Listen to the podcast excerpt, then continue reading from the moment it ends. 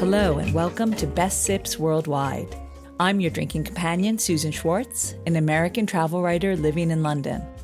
Thanks to my mother's love of martinis, the first words I spoke were shaken, not stirred, and I've been obsessed by the history of cocktails ever since. Through the years, I've been lucky enough to sip some of the best made by the best. Hear that sound? It's time to cozy up to the bar and let me introduce you to the movers and shakers of the world's most famous watering holes.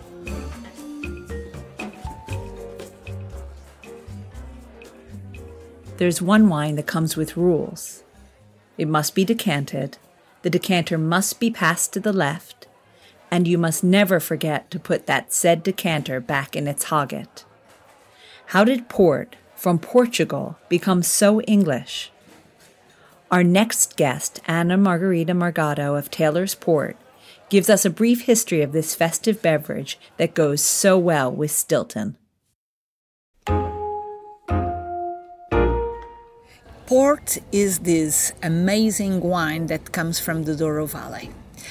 Uh, port is um, a fortified wine that Due to the unique characteristics of the Douro Valley, that is a, an area with a very uh, Mediterranean climate, with very hot summers, cold winters, and a, a, very low rainfall, produces grapes that are very concentrated in color, very aromatic, and very uh, and the uh, big longevity. They give wines with great longevity we do not irrigate the grapes, so uh, the vines. So the grapes, they are they have an immense concentration and they are full of sugar. So it means that the wines that are produced from these grapes are full-bodied wines, wines with great longevity.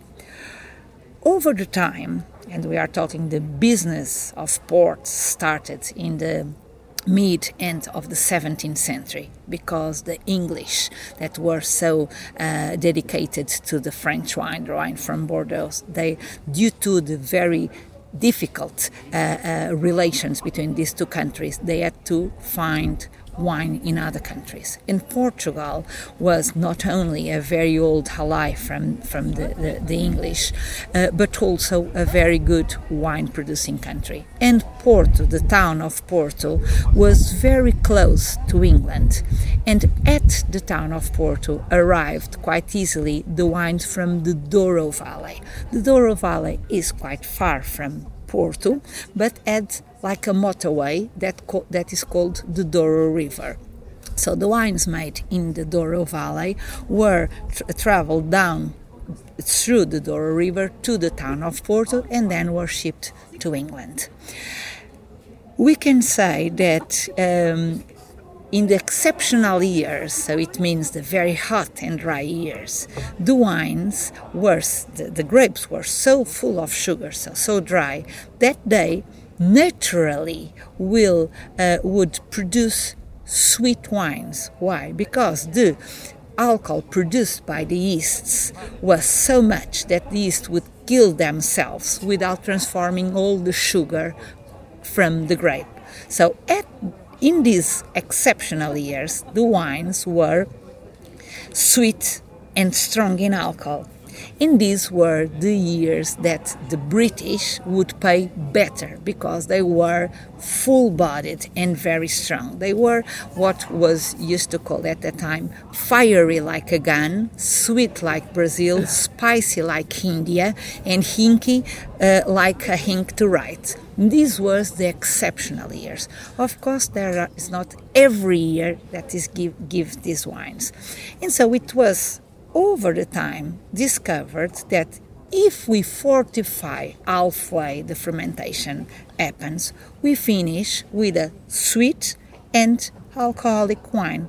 And that was the uh, more at the taste of the English. And this happened because frequently the Douro Valley produces very sweet and dry grapes due to the climate of due to the terroir of the Douro Valley that is a Mediterranean climate with an amazing soil that is a stone this schist that the main characteristic is that doesn't retain water And I guess Mr. Bearsley, who began what we call Taylor's now, just happened to be at the right place at the right time, drinking that wine, and thought, hey, you know, That's this, I, I could export this. So Yeah. why don't you tell us a little bit of the history of Taylor's? since Taylor's. That's where we are right now.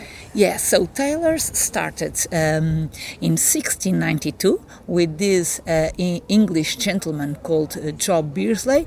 He was a wool merchant but also had an inn in, Lon- in London. So he traded in wine and also in uh, uh, um, in wool. Uh, but he became more and more, uh, uh, and, and very soon after, a sole wine merchant. Um, he was a very brave man to start this, but like many other uh, English shippers at the time, but he was since the beginning committed to buy the best wines. And by the mid of the 18th century, the competition between the English shippers was already already very big to have the best wines at the best price. So Bartholomew Bearsley, that was the grandson of Mr. Bearsley, uh, uh, will do a very important thing. He goes to the Douro Valley and buys a vineyard in the Douro Valley. And this sends So before, Mr. Bearsley didn't own a vineyard. He was only Buying Yeah, and exporting. like- so it was like- really his grandson Yes, yes, who made a and, difference. And yeah, that that's that's it. Because at the time, uh, what was the the, the, the, the the common thing was the the shippers would come uh, in spring to buy the wines and then to ship, but the business was all happened in in, in England, not not so much in Mm-hmm. Portugal. So in Portugal were the producers that were the Portuguese in the Douro Valley. And so, when when the grandson of Mr. Bearsley buys the vineyard, it was the first vineyard bought by a non-Portuguese uh, uh, in the Douro which Valley shows a real commitment to a real the country commitment. to And when you think that the uh, uh, the other shippers only only bought vineyards in the Douro Valley one century and a half after, so it really shows how in advance, how early Taylor's was, and this only because of one thing: he wanted to be the first to taste the best wines and be able to buy the best wines. So since the beginning, a commitment to quality and also a passion for the region because it's not. Um, Still today, it's not immediate to go to the Douro Valley. You have to cross the mountains. Today is a little bit easier because we have the town, the tunnel through the mountains since three months ago. But imagine in the 18th century, it really showed that uh, a commitment and a very strong will to to be different. I guess it was all done on the Douro River, really, up and back, up and back. and Yes, it was yeah. not The as transport- calm yeah. as it is today. at all at all it was a very very tr- uh, tortuous river with uh, lots of rapids uh, and uh, very hard to, to navigate um, but so then Taylor's is a, an history of passion and dedication and, and family, family uh, business.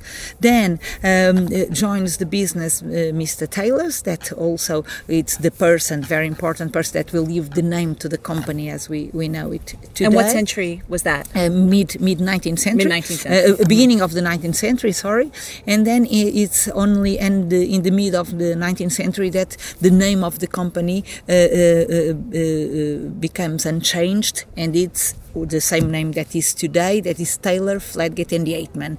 And for short, the brand name is just Taylor's. Or in North American markets, we are known as Taylor Fladgate. Oh, okay. Okay. Um, so then he joined the partnership, the the uh, the um, Fladgate family and the Yeatmans, both very important and very passionate by, for the Douro Valley and also for the viticulture of the Douro, Valley. For instance, um, Mr. Fladgate was made a baron by the King of Portugal, but because of all his effort to bring knowledge to the region to fight the diseases that arrived to the Douro Valley in the in the 19th century that were the oidium, mildium, and then in the end phylloxera. And he was a very active Did, protector. what happened? Did they kill the the vines? Uh, yes, uh, oidium and mildium still are present, and phylloxera as well. But at the time, was uh, we didn't know the, the cure to, to, to, to these diseases, not only in the Douro but all, all over the the, the viticultural uh, regions, uh, the um, the region. So he was uh, he traveled uh, quite frequently to France to see what the French were, were doing, and also to change knowledge. And then when he came from these trips, he used to write letters to the to the Douro farmers to to share the knowledge. Uh-huh. And imagine the Douro farmers are not not a, an English gentleman. They, right. they and so they, they, they, were, really cared they about really cared about that and the industry as a whole, not just yeah yeah you know, not just own, his own his own, uh-huh. his own company. Um, and then the, the the Fladgates are really the, the the sole owners of Taylor's in the in the 20th century, and they uh, they are amazing by doing, for instance, the first plantations in the Douro Valley after the phylloxera that is done by varieties, really to increase the knowledge for each Douro grape varieties. At the Douro Valley has many different grape varieties, but some were less known than others, and so the the first block plantation in the Douro Valley is done by Mr. Yeatman, and also to create new wines. That is the, the case of the, the, the, the extra dry white port from Taylor's that created the category, and then later on, uh, Mr. Robertson, so the, the, the, the the descendant of the, the Yeatmans, he creates late bottle vintage. That was really a revolution to the, to the port trade that today is the best seller port wine in terms of quality port. Well, let's go back to that. You brought up white port. So, can you just do a quick um, recap of the different ports that are there? Because there's all these names vintage, tawny, um, late bottled, white, rose. What, um, at Taylor's, what are the different names and kind of versions of each of them. Maybe you can yeah, just it, educate me on that. That's not easy. I totally agree. Port wine has many uh, different categories, many different styles. So, first division we can say there are white ports and red ports. Okay, white ports are made from white grapes. In terms of vinification, is the same. So, if they ferment uh, a short period in order to uh, remain uh, some sugar in the final wine. But in the case of white ports, do dry ports, we can do a little bit longer fermentation in order to have a drier port. So they're also white grapes then? White grapes, yeah. The uh-huh. white grapes are mainly planted in the top of the hills in the Douro Valley, okay. where it's not so hot. The white grapes don't need so much heat like the red grapes to mature. So the white grapes, and they existed, existed since always in the Douro Valley. Um, and so there are white grapes for white ports and red mm. grapes for red ports. It's just to say that the white ports are mainly young ports, sweeter or drier according to how long we allow them to, to, to ferment always with some residual sugar because port wine is always sweet. Mm-hmm. less or more sweet but always sweet. Uh, we never allow the grapes to ferment until the end to be a port wine. And so white port is really an aperitif. Uh, it's a very elegant, very uh, also structured wine. It is not a light uh, wine, but it, it has structure. It has very, uh, uh, very, uh, very big elegance. The, again, the, the, white grapes and the, the red grapes are uh, natural to the Douro Valley, are uh, local uh, uh, uh grape varieties with some uh, complicated names, but some of the Portuguese, uh, the Douro grape varieties are uh, Rabigato, Viosinho, Códega, Malvasia, just to, to give some names. Then there are the red grapes. Red grapes are all, also a big selection of gra- uh, red grapes authorized for port, all local varieties. We can say that there are uh, around 40 different grape varieties that you can use for port, and in most of the old vines in the Douro Valley, there are there is a very big mix of grape varieties in the in the, the in the vineyards. But then, so all port wine is done the same way for red ports with the same amount, same the same sweetness. Uh, we say around uh, 80 grams of, sh- of uh, sugar per liter. But then it's the aging, the different types of aging of the red ports that will give different styles. And so, if the port wines are very full-bodied wines, I will put them in big oak uh, wooden vats for around five years, and they will be ruby ports or if they are from one single year, they will be late bottled vintage. So, late bottled vintage, in terms of complexity, is a step up from the ruby ports, but both wines are full bodied wines with a lot of um, uh, fruit, uh, fruity aromas. So it means that they match perfectly strong flavors. Okay, chocolate, dark chocolates, desserts with uh, with uh, red fruits and strong strong desserts, and then of course cheese. Cheese. Right, we're going to talk about cheese about, in a second. Right. Very well. So hold on. If I put my port wine to age in smaller casks, so around 600 liter cask, um, I will allow my wine to be much more exposed to the air, through the wood, of course, than if I put in a big vat like the Ruby and LBV. So the port wines that age in smaller casks, they will become tawny ports. Okay. Okay, that is the only difference. Okay. Initially, it's the same wine, but if I age in big wooden vats with small, short contact with the air, they will become ruby port or LBV. If I age in smaller wooden casks, they will be exposed through the wood to the air. They lose the ruby color. They gain a more amber and, and golden. And how long before one is a tawny port? Tawny port, a, a, standard tawny port can be around from the very basic three three year old, seven year old, and then 10, 20, 30, four, and 40 year old. Okay. And then vintage. And then vintage port is another thing. Vintage port only happens in exceptional years, and it's the only port wine that ages in the bottle. So, so mean, no oxygen. No right? oxygen. That's uh-huh. it.